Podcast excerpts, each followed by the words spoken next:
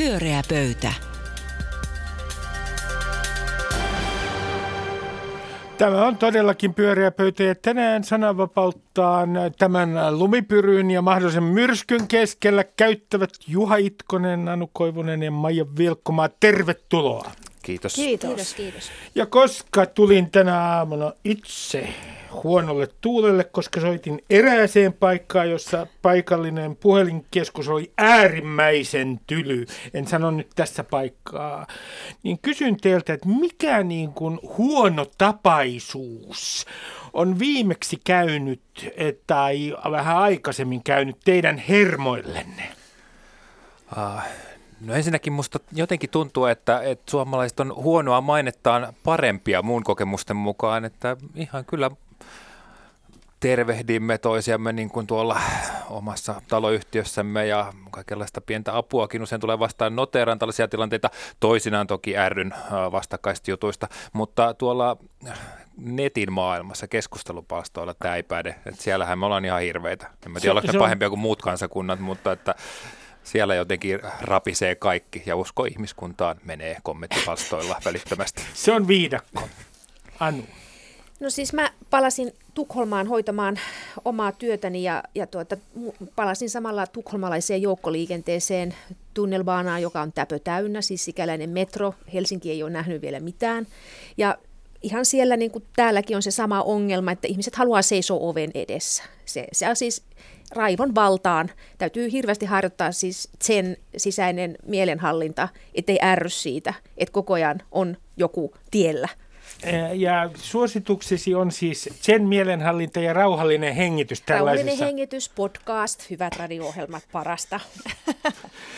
Maija. Öö, joo, tota noin, semmoinen yleinen tylyyshän on ylipäätään, sitä on Suomessa aika paljon, sitä on kyllä muissakin maissa toki. Se näkyy esimerkiksi silloin sellainen konkreettinen esimerkki, että silloin kun oli lapset lastenvaunuissa vielä, niin kyllä mua ärsytti se esimerkiksi, että yrität mennä ovesta sisään, kukaan ei avaa sitä ovea. Se on todella hankalaa päästä, pitää niin kuin kieputella sitä ja totta kai sitä pärjää itse. Mä perustelin itselleni silleen, että ihmiset ajattelee, että se on tavallaan kohteliampaa Suomessa. Ehkä ajatellaan, että kyllähän pärjää varmasti itse, mutta tota, silti se semmoinen niin poispäin katsominen ja sitten siihen tähän lastenvaunuihin kiertyy monia asioita, muun muassa se, että sit kauppakeskuksissa ne, jotka käyttää hissiä, vaikka voisi ihan hyvin kävellä, on ärsyttäviä tyyppejä. Ää, tämä meni heille, aivan loistavaa, tämä meni heille perille. Ja ensimmäisen aiheen esittää Juha. Kyllä, aamuhämärissä avasin Helsingin Sanomat ja selailin ja oli otsikko, joka herätti välittömästi mielenkiintoni. Mies väänsi lämmöt täysille, akvaariokaloja kuoli. Ja, ja tässä oli kyse tällaista tapauksesta. Mies tunkeutui entisen puolisonsa omakotitalon pannuhuoneeseen ja aiheutti vahinkoa öljylämmitystä manipuloimalla. Eli tämä ekspuoliso nainen oli matkoilla ja, ja tällä välin, kun hän palasi sieltä, niin lämpötila Lämpömittari talon sisällä näytti 32,5 lämpöastetta. Se on paljon se. Ja kun asia oli selvitetty, oli havaittu, että lattialämmityksen säätönupit oli käännetty maksimiin niin, että säätönuppien suojakuoret oli ensin irrotettu ja sitten laitettu takaisin paikalleen niin, että näytti kuin säädet olisivat olleet normaaliasetuksilla. Selviää siis oikeuden asiakirjoista. Tähän on aika kekseliästäkin toimintaa. Mm. Ja, ja niin ikävää sabotaasia kun tämä onkin ja, ja tota, akvaariakalujakin on kuollut, niin kuitenkin tässä nyt sitten henkilövahingolta vältyttiin. Tämä sai mut ajattelee näitä muita uutisia, vähän vastaavallisia tapauksia, ja neihän ei ikävä kyllä usein ole. Että ne on usein vielä ikävämpiä eronjälkeisiä murhia ja tappoja, ja lähes aina tekijöinä on miehet. Mä niin kuin usein mietin, että miksi, mitä tälle mahdollisesti voisi tehdä. Pitäisikö tällä, tästä käynnistyy joku kampanja jollain hashtagillä tai että onhan jotenkin sietämätöntä. Miksi erityisesti niin monet miehet ajattelee, että avioliitto tai parisuhde merkitsee sit ikuista omistusoikeutta tähän toiseen osapuoleen? Niin saako kysyä, mutta ihan vaan tähän alkuun, että minkälaisena kostofantasiana pidätte sitä, että joku vääntää nupit kaakkoon ja tappaa ex-vaimonsa akvaariokaloja? Järkyttävä uutinen. Niin, se, se, niin, halusko hän tappaa ne kalat vai oliko se sitten tahaton vahinko? Se on tietysti voidaan niin kuin arvioida niitä motiiveja.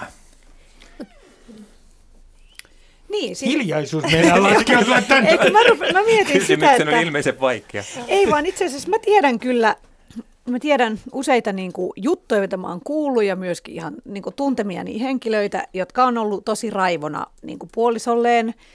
Usein sen takia, että jonkun petoksen tai jättämisen tai tollaisen takia. Ja kyllä myös naiset niin kuin, tekee tällaista, että, että siis tavallaan sitten ne mitä nyt yleensä on, vaatteiden hajottamista, tavaroiden katuun niin kuin heittämistä. Sitten joskus oli jossain lehdessäkin, joku nainen oli laittanut sokeria jo miehensä bensatankkiin. Mä olin ihan silleen, että mitä siitä, mutta ilmeisesti auto menee jotenkin permanent lyrikki siitä. Ja tota, kaikenlaisia tällaisia niin kuin, nimenomaan ehkä tällaisen, mä muistan, yksi, yksi mun kaveri otti poikaystävänsä, ex-poikaystävänsä kitarasta kaikki kielet pois, joka pikkusen helposti saattaa vahingoittaa sitä kitaran niin kuin, kaulaa ja kaikkea. Se tavallaan semmoisen miehisen ärsyttävän omaisuuden tuhoamista. Ehkä naiset sitten näin tyypillisesti, stereotyyppisesti tekee, mutta mä mietin, että just tämä tällaiset tietynlaiset äärimmäiset, joissa ehkä sitten miehet on niinku useammin, niin mä jotenkin, musta ne vaikuttaa semmoisilta niinku, vähän niin kuin kunniamurhilta ikään kuin. Että niissä on niinku häpeä on se juttu. Että se ei ole ehkä välttämättä edes se niin, että se mies olisi koskaan ajatellut sitä niin sitä kautta, että hän on nyt minun, hän on ikuisesti oleva minun, vaan ei se välttämättä ole ajatellut mitään, mutta sitten kun tulee joku tällainen asia, nainen löytää jonkun toisen tai ylipäätään niin kuin lähtee, niin ilmeisen useat miehet erityisesti kokee sen niin kuin paitsi surullisena sellaisen jättämistilanteen, niin myös todella häpeällisenä ja nöyryyttävänä. Ja sitä, tähänhän se tavallaan liittyy tuollainen niin kuin murha. Niin, sitä kutsutaan ilmeisesti häpeäraivoreaktioksi. Mitä sanoo Anu? Mä ajattelen, että, että onhan tässä se, mikä on kiinnostavaa, mä yritän ajatella tällä tavalla niin kuin historiallisesti, miten näitä uutisia on, on luettu, niin ehkä me kuitenkin nykyään harvemmin nämä uutiset kerrotaan sellaisena niin kuin intohimorikoksina. Että mä muistan niin kuin hyvin, että, että pitkään nämä kuvattiin sellaisena jotenkin, että, että on niin hirveästi sitä rakkautta ollut, tai että sitä tunnetta on ollut niin paljon, ja se on ollut niin musertava se rakkauden menetys. Mm.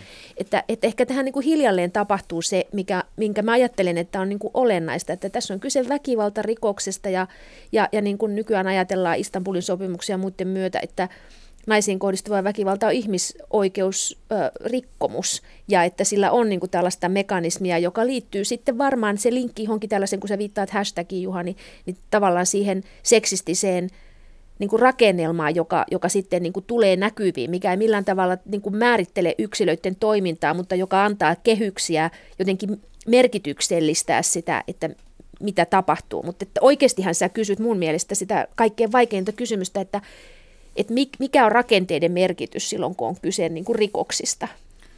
Niin, Eikö vaan? No var, niin. Varmaan tavallaan kyllä joo. Entä biologia? Onko mies biologisesti niin kuin väkivaltaisempi ja omistushaluisempi kuin naiset? Siinä olisikin ja. tehtävää selittää biologialla tämä akvaariokalojen tappaminen. Että se sinänsähän siitä voisi... Niin kuin...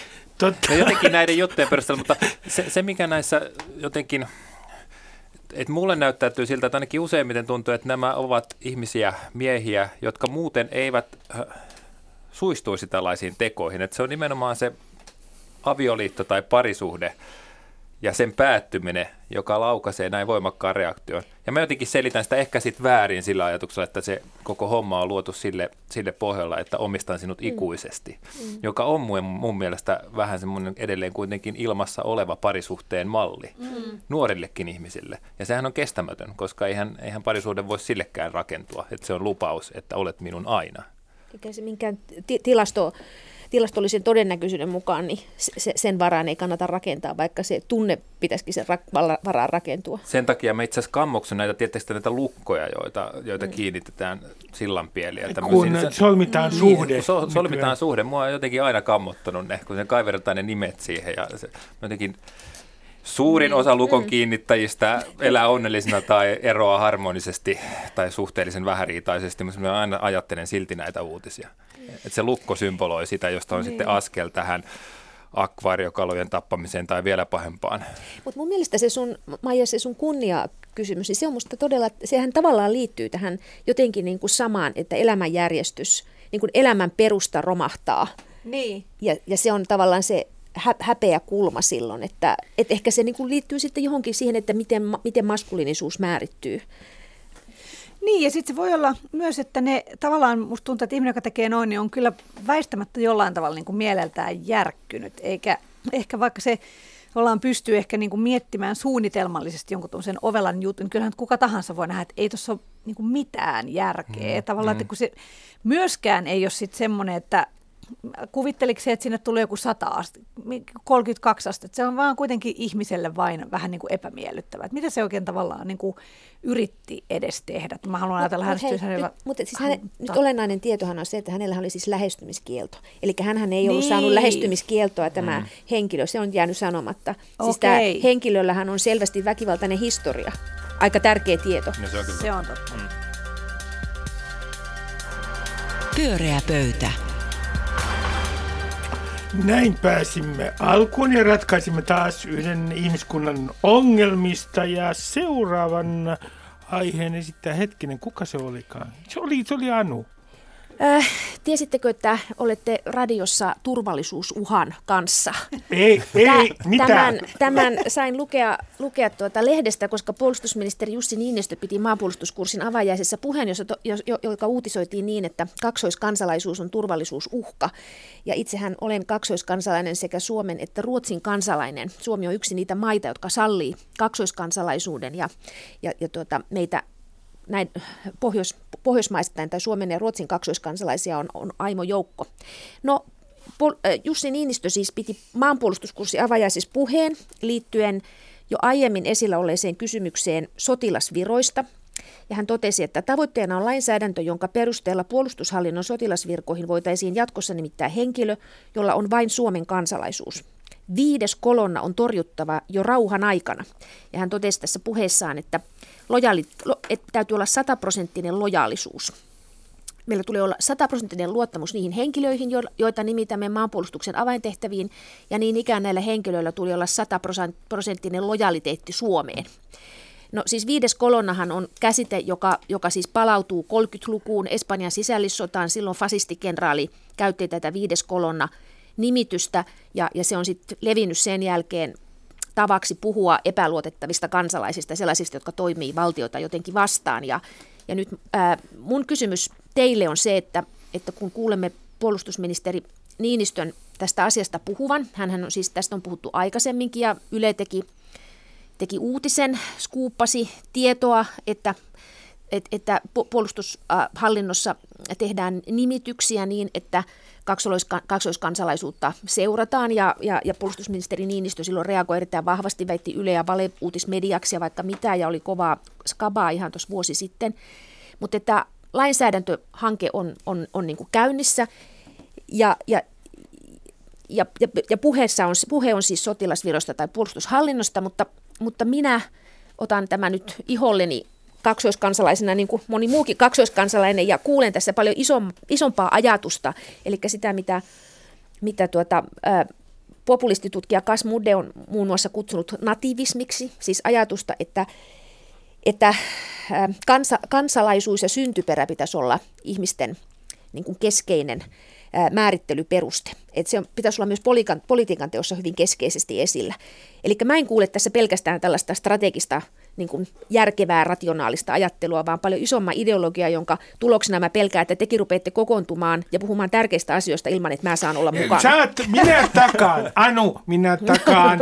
Ruotsin kansalaisuus ei tule koskaan olemaan este tässä ohjelmassa. Niin mä taas kyllä katselin tässä sua puhuessa ja kuuntelin, kun puhuit ja arvioin tätä mahdollista turvallisuusuhkaa jo. Mä tunsin tämän kylmän katseen. Kyllä, kyllä. Arvioin sen kuitenkin varsin lieväksi. Kiitos. Luulen, että voimme jatkaa ja, ja tota, tosiaan tähän kysymykseen, minkä nostit esiin, niin kyllä mäkin ehdottomasti nyt kyseisen puhujan kohdalla kuulen tässä niitä kaikoja, kuulen sen koko sen ajattelun, jotenkin tällaisen kapea-katseisen nationalismin ja ilman muuta koko hänen ideologiansa siinä. Ja tavallaan niin kuin, jollain tasolla ymmärrän, että tähän saattaa liittyä kysymyksiä ja huolia, eikä sitä lainsäädäntöhankettakaan nyt sitten täysin turhaan mm. sinne mietintään ole laitettu, mutta että mun logiikan mukaan nyt ainoa järkevä tapa tässä olisi toimia syytön, kunnes toinen, toisin todistetaan pohjalta, että jotkut tämmöiset, että tämä kategorisesti kiellettäisiin on hirvittävä epäluottamuslause merkittävälle kansanosalle. Puhutaan kuitenkin Täällä sanotaan, luin Helsingin Sanomista kaksoiskansalaisia on yllättävän paljon. Arvioidaan olevan yli 100 000. Puolustusvoimissa palvelee 60. Ei kovin paljon. Ei, Tähän ei taas kovin paljon siihen nähden. Ja, ja, ja kuinka moni näistä 60 sitten mahdollisesti kuuluisi tähän viiteen kolonnaan, niin mm. ei varmaan kovin moni. Mä, mä huomaan niin kuin jatkuvasti, että tulee sellaisia tilanteita vastaan, jos mä oon niin kuin Mä oon aivan siis, huomaan, että mä oon elänyt semmoista naivia, suljettua elämää. Jos mä oon luullut, mä en edes tiennyt, mitä tarkoittaa viides kolonna. Mun pitää mennä katsoa internetistä. Aha, tällaista ihme niin kuin natsiagenttien kieltä. Ja sitten tällaista käyttää niin kuin Niinistö-asemassa oleva henkilö, niin kuin aivan järkyttävää. Ja sitten jotenkin semmoinen, että tulee mieleen tässä semmoinen, että mä oon jotenkin ajatellut, että nämä kaikki semmoinen, että kun mä lapsena heräsin, mä rakastin laulaa ensin siis niin kuin siniristilippu, mun tuntui aivan silleen, että ihanaa siniristilippu, olen isänmaallinen. Sitten yhtäkkiä joskus 14-vuotiaana silleen, että hetkinen, sinun puolestas elää ja kuolla on halumme korkehin. Ei ole että en mä nyt minkään lipun puolesta, Herra Jumala, menisi niinku kuolemaan. Että sitten sen jälkeen mä ajatellut, että no varmasti kaikki ajattelevat näin, että se on sellainen symboli ja totta kai kaikille on tärkeä itsenäisyys, mutta eihän nyt kukaan niinku, o, niinku oikeasti ajattele.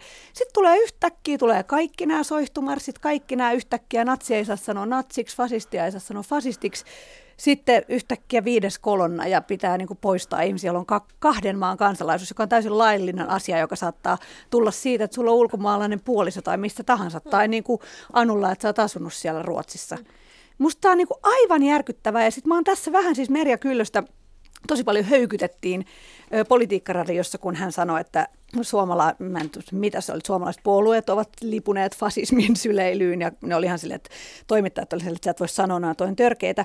Mutta mun mielestä nämä on sellaisia ajatuksia, ja asioita, joista tulee vähän sellainen niin kuin fiilis. Ehkä se on osaksi niin, että ne persut höp, höpisee, tai mikä onkaan siniset. persut ja siniset höpisee siellä. Ja sitten, tai pitkään mä ajattelin, että ihmiset ei vaan jaksa, jaksa reagoida, mutta että musta, musta on ihan käsittämätöntä, että tällaiseen ei reagoida siis enempää. Mutta eh, hetkinen Anu, tämä kiinnostaa minua, kun tämä on minulle nyt suuri mysteeri, kun tämä Niinistö, siis Jussi, niistä mm. Niinistöistä, mm, mm, on vaatinut tätä sadan prosentin lojaalisuutta mm. Suomea kohtaan, niin, niin jos mietitään koko meidän populaatiota, niin miten ensinnäkin se pystytään mittaamaan aivan varmasti, mm. ja sitä paitsi esimerkiksi puolustusvoimissa, niin eihän kukaan, joka haluaa rekrytoida vakoojan, niin nyt kaksoiskansalaista ala välttämättä rekrytoimaan, mm. vaan hän rekrytoi tietenkin sellaisia, joka näyttää mahdollisimman uskottavalta. Mm. Mm. Mutta siis tässähän, tähän nativismiinhan liittyy Tämä, niin kuin, kauniisti just niin kuin käytit sanaa Juha, että nationalismi, että, että äh,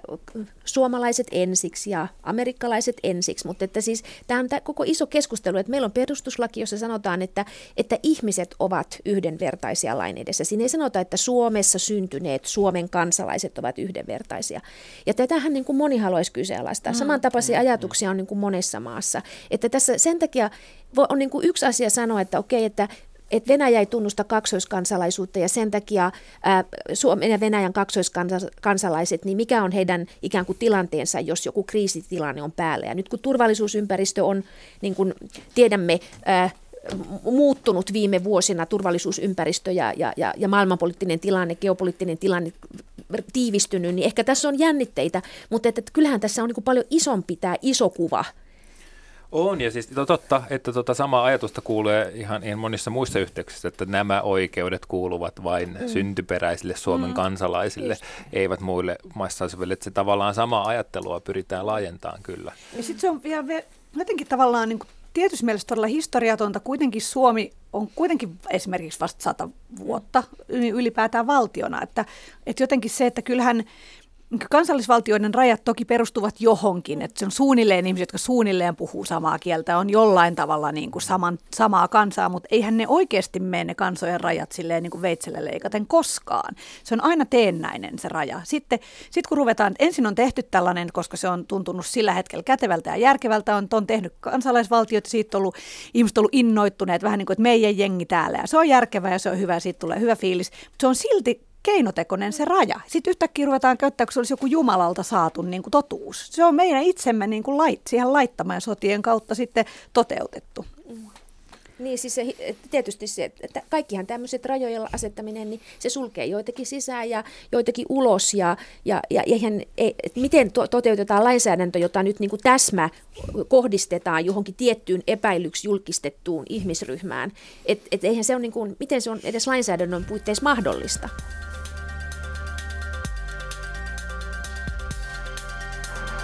Pyöreä pöytä.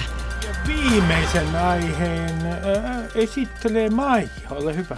Joo, tässähän on nyt sitten se, että blogimaailma on aiheeni, tai se lähtee sieltä oikeastaan. Tämä on tavallaan ehkä vähän laajempi, eli tällainen, että ö, kelpaako näkyvyys teidän mielestä maksuksia? Tästä on puhuttu niin kuin oikeastaan aikaisemmin vähän eri kantilta.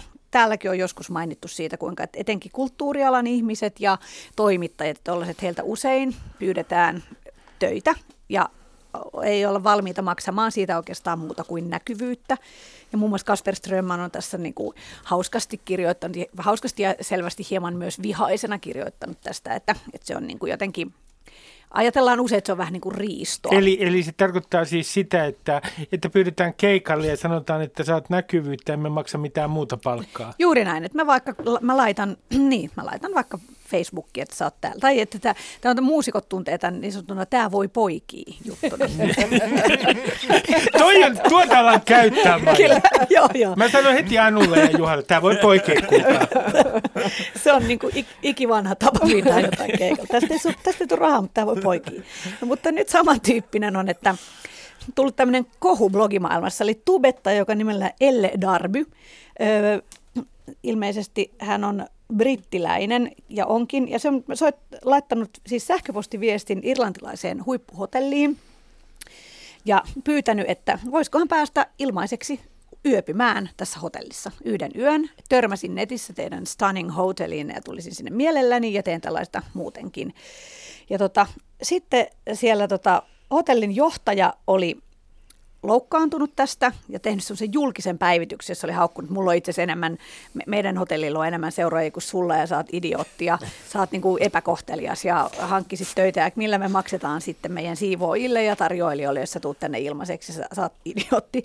Ja sitten tämä järkyttynyt bloggari oli sitten tehnyt semmoisen YouTube-videon, jossa se kertoo, että hän oli ollut hyvin kohtelias. Tämä on erittäin niin kuin yleinen tapa blogimaailmassa ja hän on tehnyt tätä paljon ja hän ei ymmärrä, miksi häntä näin kiusataan. Ja tästä on tullut sellainen hirveä hässäkkä, josta ihmiset on ottaneet puolia.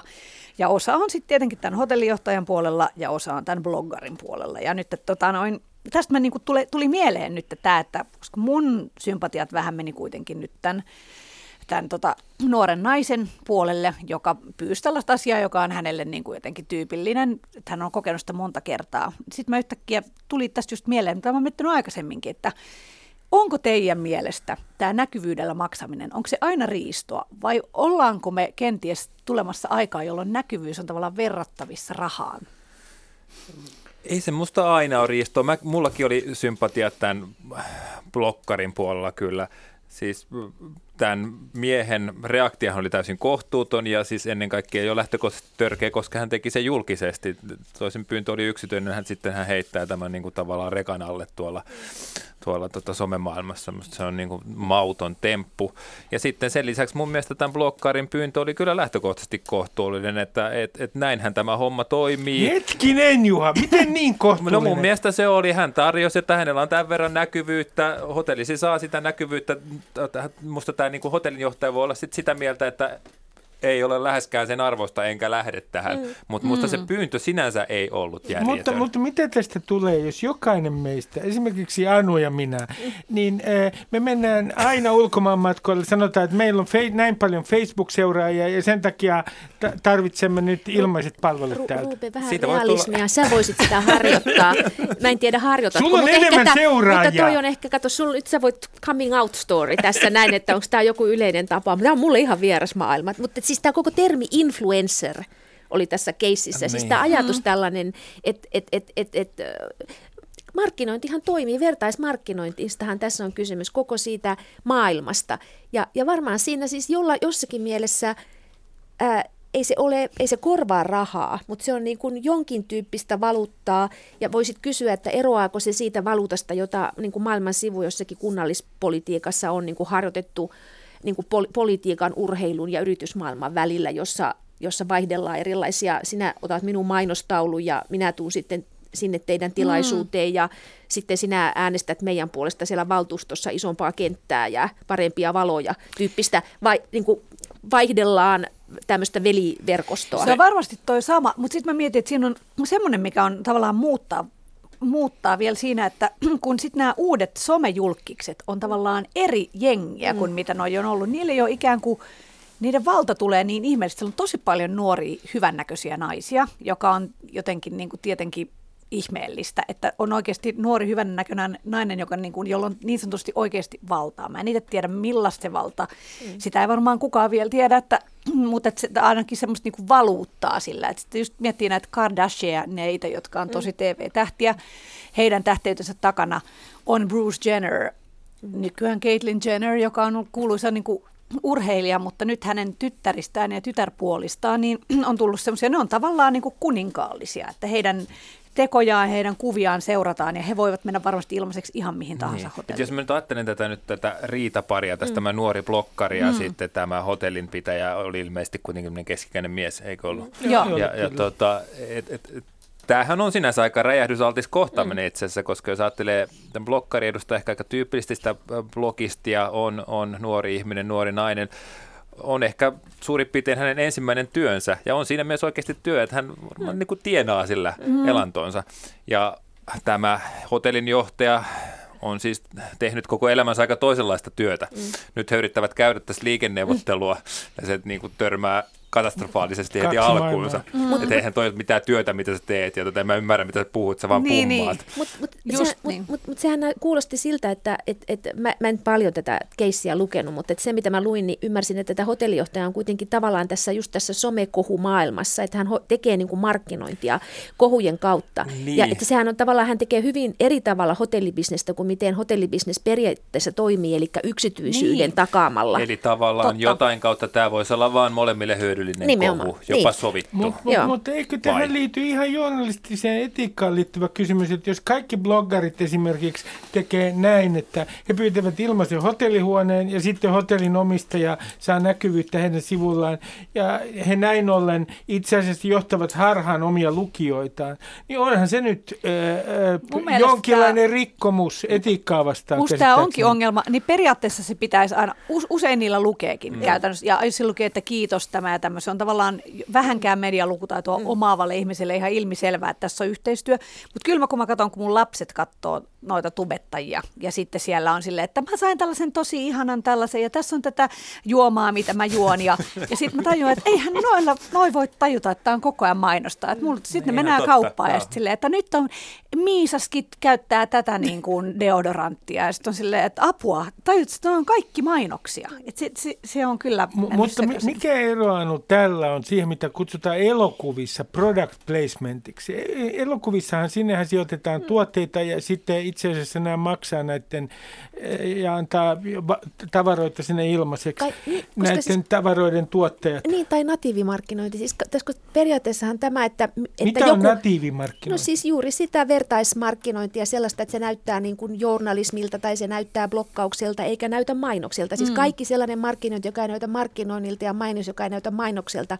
Siihen suuntaan on oltu menossa. Ja kysymyshän onkin siis jossakin mielessä luottamuksesta, että luottaako ne tytöt siihen deodoranttivalintaan, että mm-hmm. oliko se sitten hyvä deodorantti vai eikö, ja, ja syntyykö siitä jotakin kuluttajaliikettä, että sillä on tosi huonot tuotesuositukset, että se ei selvästi osaa arvioida kosmetiikkaa hyvin, niin, että, niin, niin, että se tavallaan se vastustus tulee sit sitä kautta. Me, mehän annamme tässä ohjelmassa myös Suomen nuorisolle, e, e, niille, jotka eivät ole vielä sitä keksineet, loistavan niin kuin neuvon, että miten voi saada ilmaisia tuotteita ja ilmaisen hotellihuoneen. Niin, niin, tavallaan, että kyllähän, mutta siellä, siellä nimittäin sitä jengiä kyllä niin kuin on yrittämässä tota. Niin, että ei sekään siellä on niin kuin... ihan helppo polku En olla. mä usko, että se on.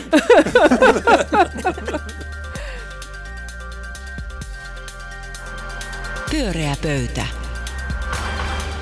Tämä oli pyöreä pöytä. Minä kiitän Juhaa, Anua ja Maijaa vilkkaasta keskustelusta. Kiitoksia ja kulkekaa, kuulkaa tuolla lumipyryssä varovaisesti, hengittäkää rauhallisesti, älkää stressatko liikenteessä ja pyrkikää elämään sataprosenttisen lojaalia elämää. Terveisiä sinne kaikille.